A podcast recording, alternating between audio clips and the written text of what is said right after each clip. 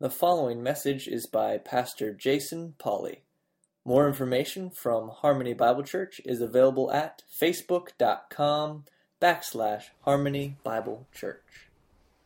Amen. Well, good morning.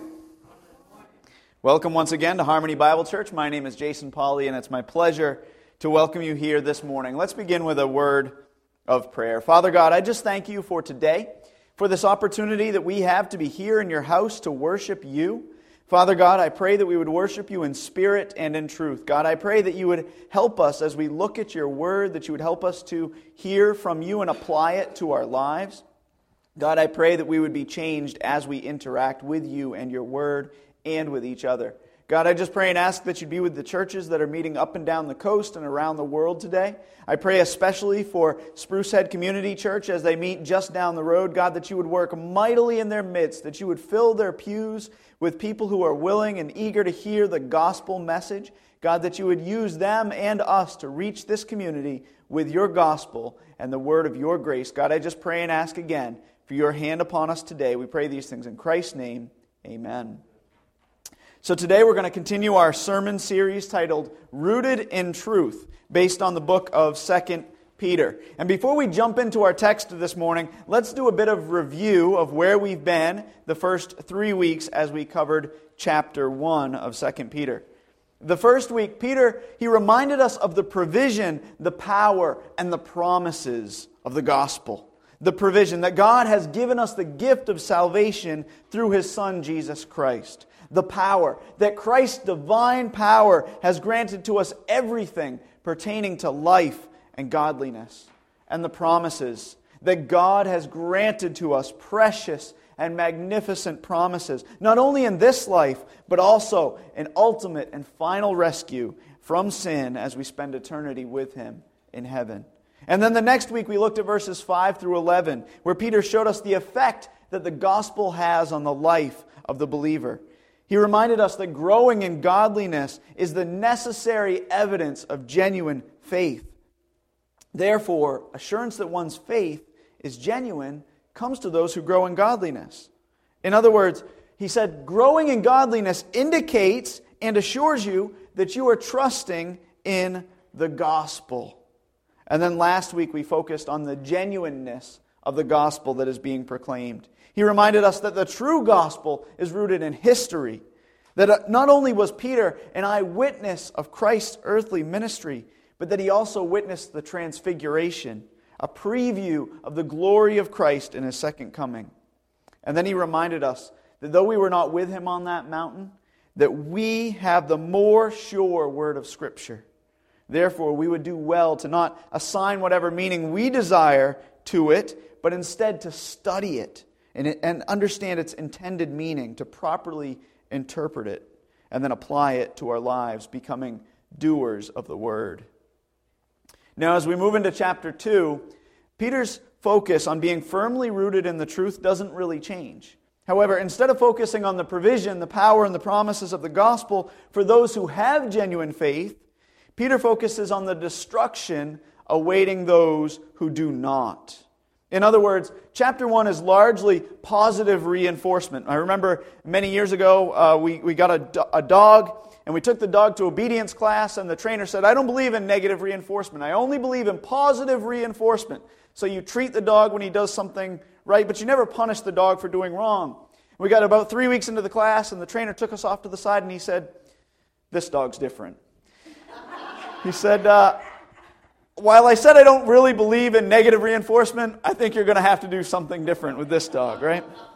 And that's the way we are. Sometimes we need that negative reinforcement as well as that positive reinforcement. So Peter focuses on, instead of the, the positive, instead the warnings that come from Scripture. He focuses on instructing us to avoid error. So with that background in mind, let's look at our text this morning. If you'll stand with me for the reading of God's Word. 2 Peter chapter 2 verses 1 through 3. Peter says, "But false prophets also arose among the people, just as there will also be false teachers among you, who will secretly introduce destructive heresies, even denying the master who bought them, bringing swift destruction upon themselves." Many will follow their sensuality, and because of them, the way of the truth will be maligned. And in their greed, they will exploit you with false words. Their judgment from long ago is not idle, and their destruction is not asleep. May the Lord add a blessing to the reading, the hearing, and the applying of His word. Amen. You may be seated. So, today we're going to look at three characteristics of false teachers that we see in these verses. Three characteristics of false teachers. Number one, false teachers hide in plain sight. False teachers hide in plain sight. Peter says, But false prophets also arose among the people, just as there will also be false teachers among you, who secretly introduce destructive heresies. And the but here at the beginning of this verse should serve as a reminder to connect what Peter has been saying with what he's about to say. Remember, Peter said that men, last week, men moved by the Holy Spirit spoke from God, so the true meaning of Scripture comes from Him. It's not a matter of our own interpretation and what we want it to mean. In other words, instead of assigning whatever meaning we want to Scripture, we need to understand what God meant when He said it. What is the author's intended meaning? And now he says, but, but false prophets, those who didn't communicate truth from God, also arose among or arose among God's chosen people. He's referring to the Jews here. And anyone familiar with the Old Testament or Israel's history would have understood that Peter wasn't referring to a few individuals. Instead, he's referring to many false prophets who ended up having a major influence on the nation and the people as a whole. Peter's not saying there were a couple of false prophets somewhere in history. Instead, he's pointing to the fact that there were false prophets throughout the Old Testament, throughout Israel's history. Jeremiah, uh, Jeremiah 5, verses 30 and 31 says, An appalling and horrible thing has happened in the land. The prophets, they prophesy falsely, and the priests rule on their own authority, and my people love it so. The people came to love the false teaching. And it, when you turn a few chapters ahead to Jeremiah 23, verses 13 through 16, it says this Moreover, among the prophets of Samaria, I saw an offensive thing. They prophesied by Baal and led my people astray.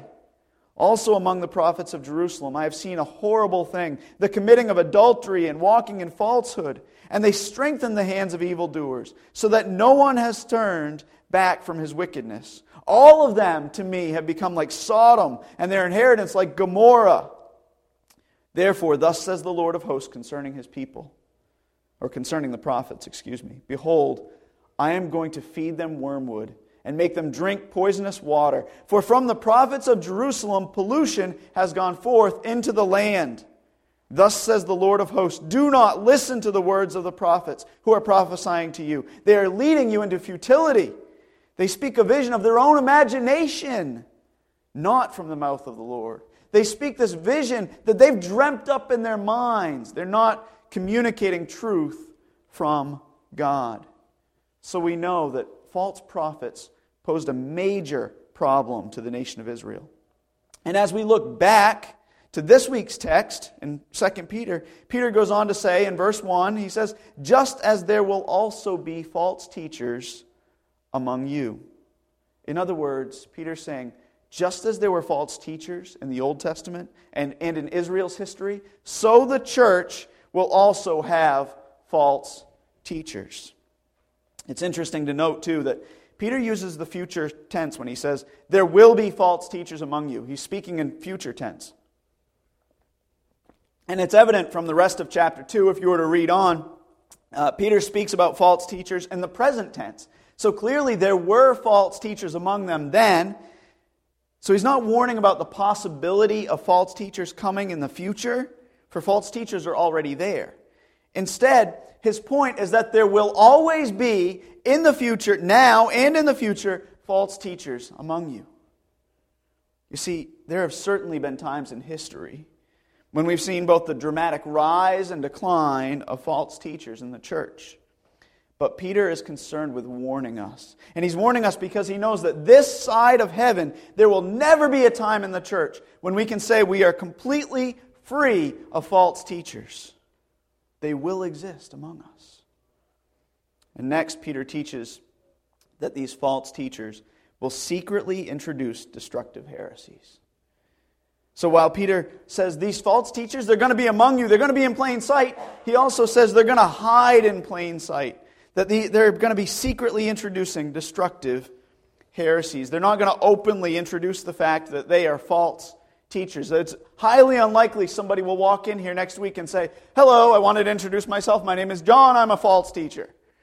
Instead, they secretly introduce their false teachings, so they may not be quickly recognized. Jude 1 4 actually says that such individuals have crept in unnoticed. And Peter's point is that these false teachers may be, they may appear to be followers of Jesus Christ. So often the church welcomes them in, they invite them in, and therefore their false teaching can spread through the congregation like cancer spreads through the human body, and often going undetected until there are serious and deadly symptoms. So Peter goes so far as to call their teaching destructive heresies. The same Greek word destructive is used in Matthew 7, uh, starting at verse 13, when Jesus says, Enter through the narrow gate, for the gate is wide and the way is broad that leads to destruction. Hell. That's what he's talking about. And there are many who enter it. For the gate is small and the way is narrow that leads to life, and there are few who find it. Beware of false prophets who come to you in sheep's clothing, but inwardly are ravenous wolves. See, Peter uses the same word destructive here because it carries with it the idea of eternal condemnation. While the term heresies simply refers to something that is untrue or an opinion that is not true. Thus, when Peter's talking about destructive heresies, he's referring to false teaching, false teaching that leads people straight to hell, false teaching that is destructive. And these false teachers are among us. See, you don't even have to leave your home. All you need to do is turn on your TV to the, some of the so called Christian television networks, and you'll find all kinds of false teaching. You turn on your TV and you will see it. And I'm not saying that every, every preacher on TV is a false prophet or a false teacher, but instead you will find it there. Or open up your mailbox and you'll find in the Christian mail order catalogs, you'll find books and videos that promote a radically different gospel. Radically different than the Orthodox Christian faith. Like this book that was wildly popular a little while ago called Love Wins, that undermines the doctrine of hell. Or this 90 minutes in heaven business, or 23 minutes in hell baloney, or, whatever. Or drive down the road. You don't even have to go that far. Drive down the road and you'll see signs for Christian churches that do not believe in the authority or the accuracy of God's Word. Now, don't hear me say that we at Harmony are theologically pure, right? And that all other Christian organizations that are not exactly like us or exactly like me are wrong. Because there are various issues that Bible believing organizations may find they simply disagree on. Right? Just this past week at prayer meeting, we talked about whether or not churches should have deaconesses. And many solid churches, seeking to be true to the scriptures, have come down on differing sides of that issue. Certainly, there is a right interpretation. God intends for us to, to understand what Scripture means. It can't just mean whatever we want it to mean, However, while Scripture is infallible, we are not. So we have trouble interpreting some things and understanding some things and then applying them. So we as believers, we don't have everything figured out. I certainly don't. And that is why we need to grow in the grace and knowledge of Jesus Christ. But Peter's not talking about this kind of thing. Peter's not talking about whether deaconesses should exist in the church. Peter's not talking about whether we believe in a pre tribulation rapture of the church or not. Peter's talking about destructive heresies. He's talking about denying the deity of Christ. He's talking about rejecting hell. He's talking about the prosperity gospel that says, follow Jesus and he'll fill your pocketbook. He's talking about destructive heresies, false teaching that leads to destruction, that leads people to hell. And Peter says, These false teachers are among you. That's why I spent so much time with the pulpit committee, not just letting them ask me questions, but asking them questions, a lot of questions. It's why I sought clarity over the church's statement of faith. It's why I cringe when an invitation comes in the mail to take part in some conference or an event that is hosted by a ministry that I'm not familiar with. Or even worse, sometimes they're by ministries that I am familiar with and I know some things about their doctrine that is much different than ours. I wrote this this week not knowing that in the mail, in today's mail, there would come a book that, that's written by a Christian, right? Written by a Christian pastor. I don't know anything about this guy, never heard of the publisher, don't know anything about the book. But I'll take the book home and I'll read the book. But this just shows up in the mail, free of charge, a book. And it could be an amazing, wonderful book rooted in the truth of Scripture. But it could also be a false teacher. And it's among us. It showed up in the mail, not just in person.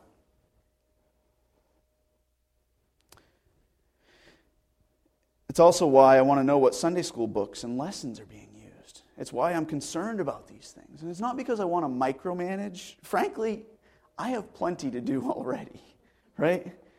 Uh, it's because I love you. It's because I love you, and God has called me to shepherd this church as a, protect, as a shepherd protects his sheep and cares for his sheep. And ultimately, I will give an account to God, is what Hebrews says, for the way you live and the doctrine that you believe. And false teachers hide in plain sight. In a, a church where I served before, we would regularly attend a men's conference. And I don't know how this plays out, but I know as a pastor it's scary. We would attend this men's conference, and there were some speakers that were unbelievably solid and biblical, and then there were some speakers that it would be hard to say they were false teachers, but it would, hard, it would be hard for me to say that they're not. That, that their doctrine was so shaky and so they, they derived things from Scripture that I didn't see there. And that men, whether or not these men believed certain things, the teachers believed certain things, men who from this church would go to this conference and they'd walk away believing error. Whether they were taught error or not, I can't say for sure, but they would either way walk away believing error. And on one hand, the church has to stand and say, we will participate in these things, and we're going to train our men and our women to chew the meat and spit out the bone at these kinds of conferences. And then on the other hand, we say we must protect our sheep. We must protect our sheep because we don't want them exposed to false teachers. Because false teachers, they hide in plain sight. They come to our churches, they write Christian books, they're on Christian television and on Christian radio. So let's move on to the second point in our sermon outline. Seeing that false teachers hide in plain sight, the second point is false teachers deny Christ's authority. Peter continues on.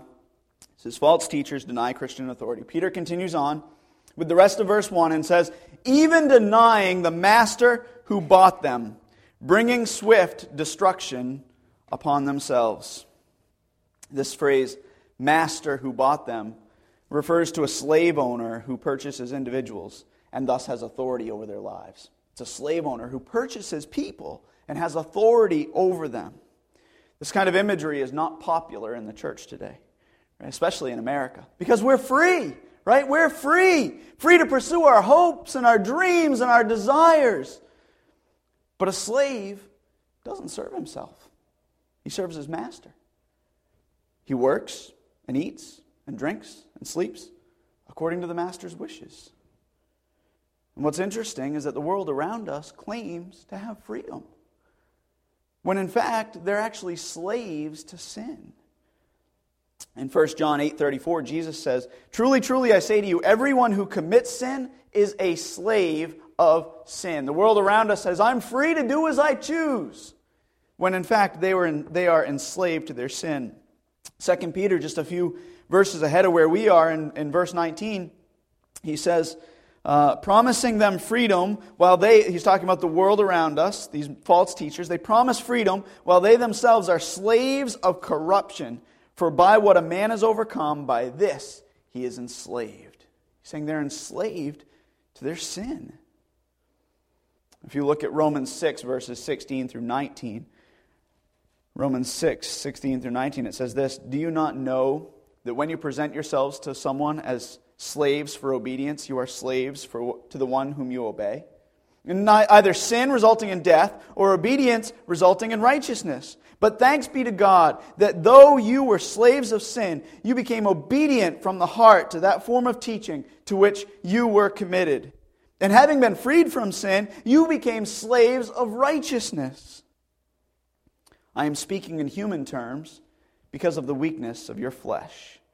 For just as you presented your members as slaves to impurity and lawlessness, resulting in further lawlessness, so now present your members, your bodies, as slaves to righteousness, resulting in sanctification, resulting in growth. He says, You once were a slave to sin, and you submitted to sin. You, to sin. you put yourself under its authority. And now you have been freed so that you can put yourself under Christ's authority. You now serve Christ as your master and become a slave to Christ, to his righteousness, and his righteousness living in and through you, resulting in your growth, resulting in you becoming more like Jesus Christ. See, Christians belong to Christ. They've been bought with a price. That's what Scripture teaches. That we have been bought with a price. That though we had one master, that master was sin, that a new master came and bought us. Yet, false teachers deny Christ's authority over their lives. So one of the things we'll see as we continue to move through 2 Peter chapter 2 is we'll see really what sets apart false teachers. It's not just that it's Christians who sometimes have something wrong. It's false teachers are motivated by something entirely different. Because there will be times when I am a teacher, and there will be times when I am false, where I am wrong. But that doesn't make one a false teacher. False teachers are ones who continue in false teaching and teach destructive heresies, things that lead people away from God. False teachers deny Christ's authority over their lives. And this should give us a clearer understanding of why Peter spent so much time talking about growing, growing to be like Christ in chapter 1.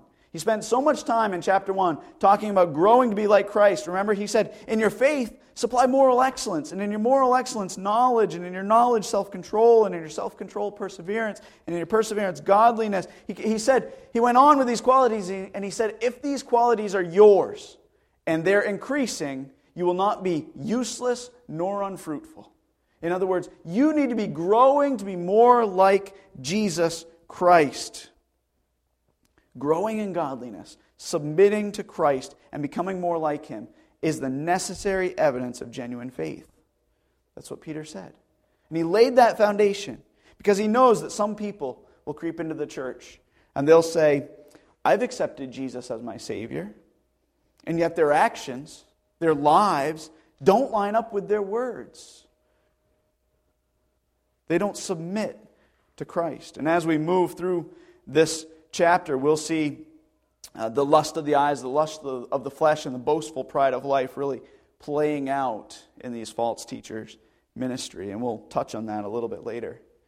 Jesus warned us against these individuals who would not submit to Christ's authority in Matthew 7. Let's pick up uh, where we left off. We looked at Matthew 7 earlier, but now we'll pick up at verse 15. Verse 15 through 23, Jesus said, He said this Beware of the false prophets who come to you in sheep's clothing but inwardly are ravenous wolves. You will know them by their fruits. Grapes are not gathered from thorn bushes, nor figs from thistles, are they? So every good tree bears good fruit, but the bad tree bears bad fruit. A good tree cannot produce bad fruit, nor can a, can a bad tree produce good fruit. Every tree that does not bear good fruit is cut down and thrown into the fire. So then, you will know them by their fruits. Not everyone who says to me, Lord, Lord, will enter the kingdom of heaven, but he who does the will of my Father who is in heaven will enter. And many will say to me on that day, Lord, Lord, did we not prophesy in your name? Did, and did we not cast out demons? And in your name perform many miracles? Weren't we in the church serving and performing these miracles and doing these teachings, performing these teachings and, and, and leading your people? And I will declare to them, I never knew you. Depart from me, you who practice lawlessness. Says, I never knew you. Depart from me, you who practice lawlessness. See, Peter, like Christ, focuses not so much on the specific falsehoods that these teachers will bring into the church. Jesus doesn't say, Depart from me because you taught this and that thing, this doctrinal error. Instead, he says, You who practice lawlessness. See, the behavior that clearly indicates that they do not follow Jesus Christ as their Lord is what's mentioned here. And Peter, Peter points to this very same thing. And why is this?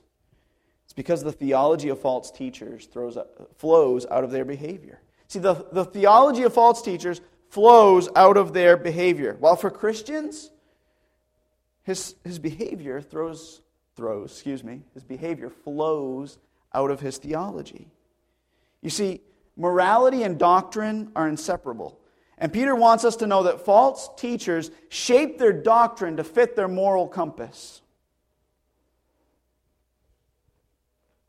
False teachers shape their doctrine to fit their moral compass. Whereas true Christians, they shape their lives to fit their theology. We say, What do we believe about God and what is true? And then, how must I live in light of that truth? Instead, false teachers say, How do I want to live and how must I twist that teaching and that doctrine to do what I want to do?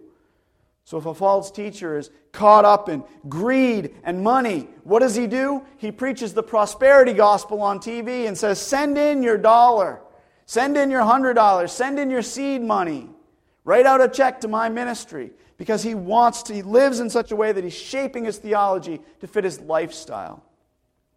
But the Christian, the true Christian, says, The scriptures call me to sacrifice. The scriptures call me to live and give myself up for Christ and his church. And therefore, that's how I'm going to live. The scriptures call me to give sacrificially. So, how do I do that?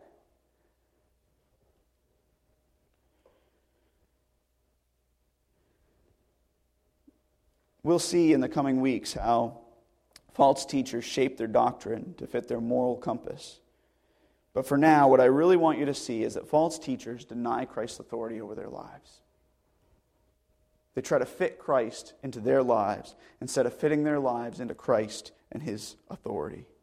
They say they may even say I belong to Christ, but then they deny his lordship with their behavior.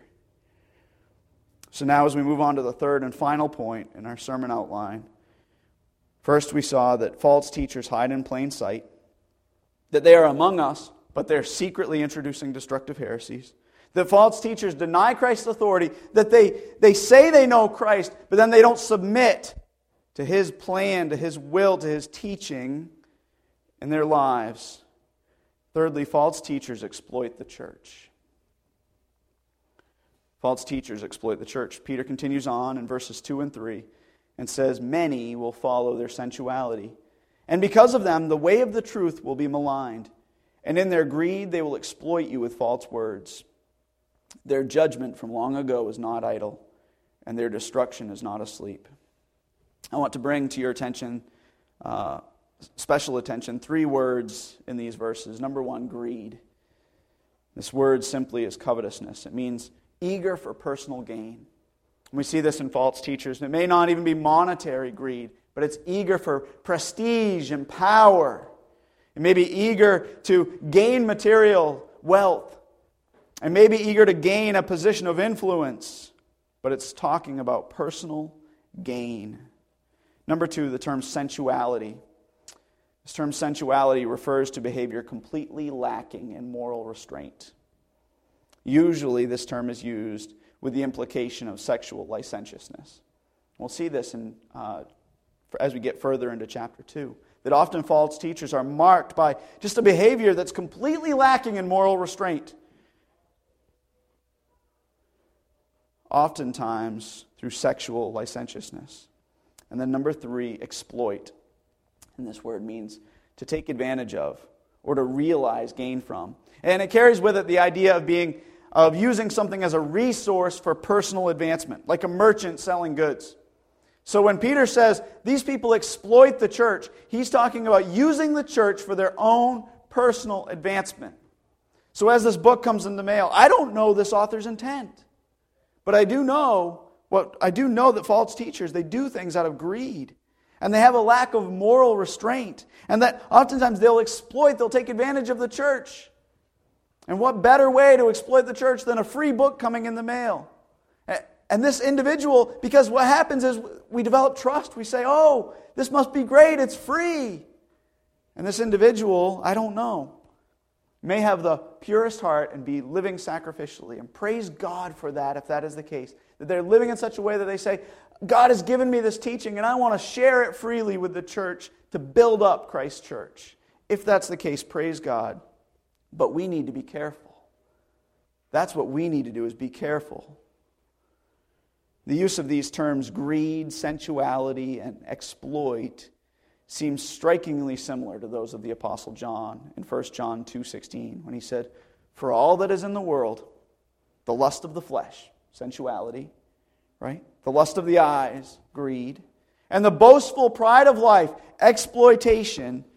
He said it's not from the Father, but it is from the world. And Peter says, many will follow many will follow.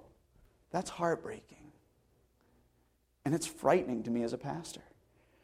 It's frightening to me because Peter says, many, many will follow these false teachers.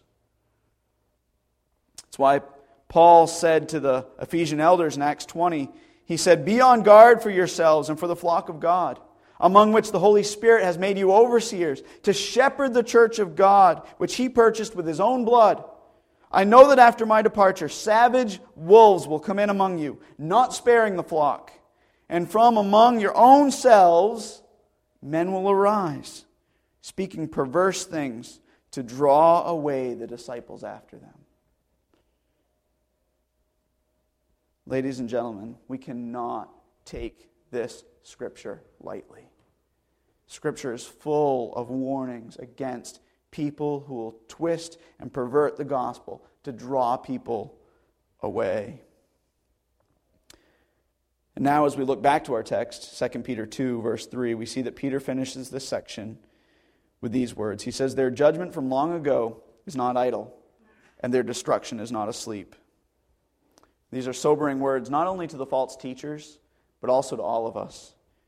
Peter is warning us not to follow in their sensuality their lack of moral restraint.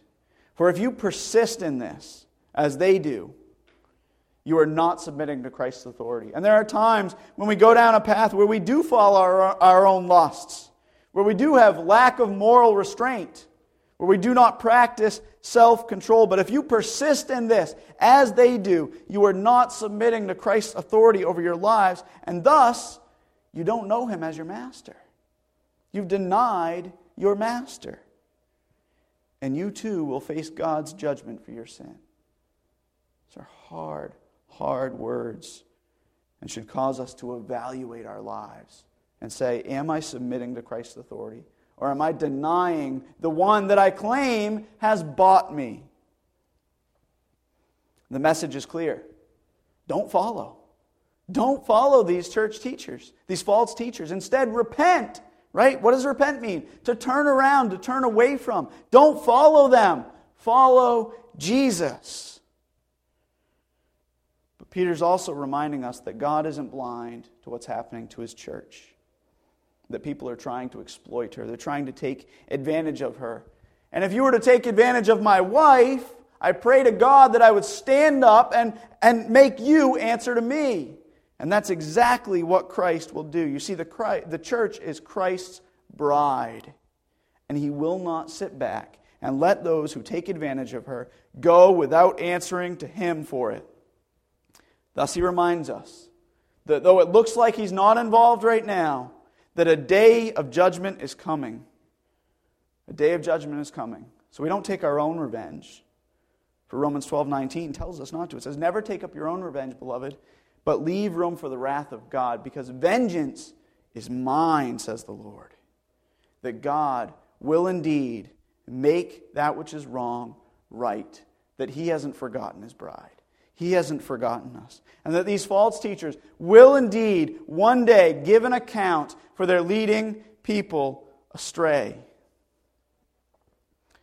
I know this isn't an easy sermon, and I joked with Bill earlier and said, What an encouraging message, especially for visitors to come and listen to.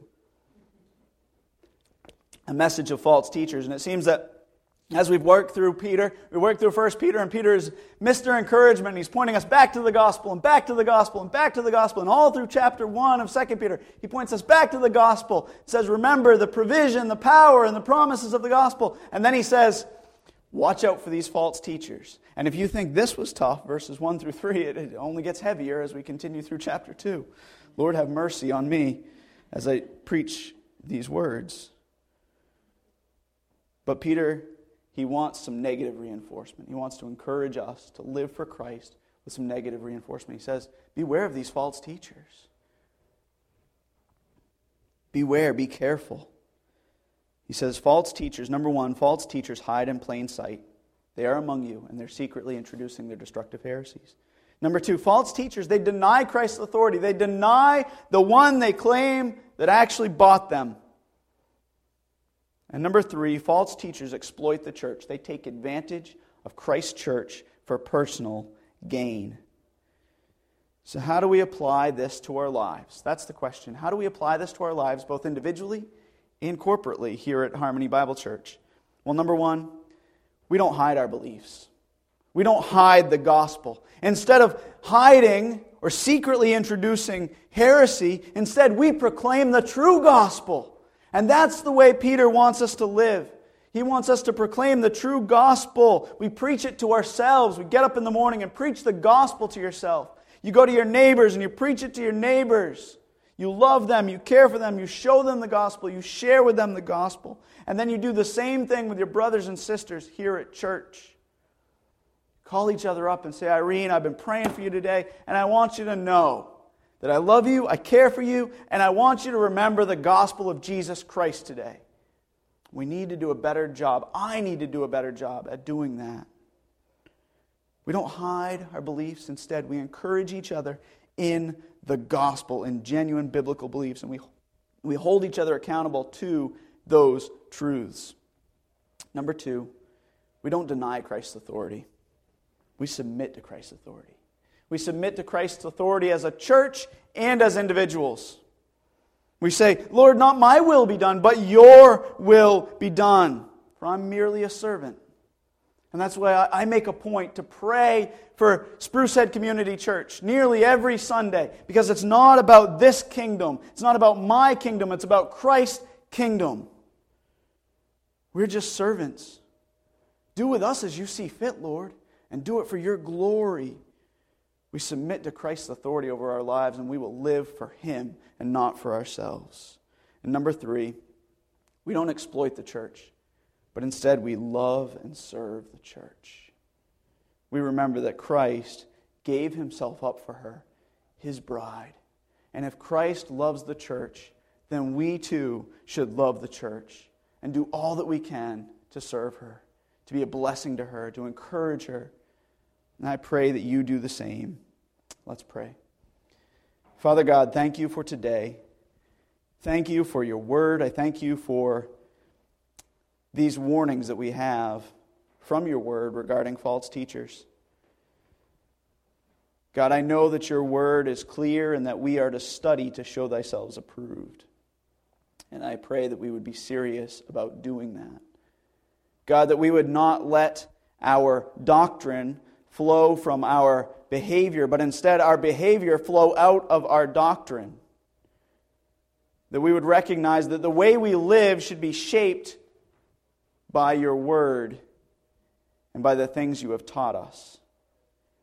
God, I pray for these people, pray for myself. God, that we would live in a way that brings glory to you, that as, as we've heard Paul instruct the Ephesians and others to live a life worthy of the gospel of Jesus Christ. And God, be with us now as we seek to do so, worshiping you in spirit and in truth. We pray these things in Christ's name. Amen. Thank you for listening to this message from Jason Pauley, pastor of Harmony Bible Church in South Thomaston, Maine.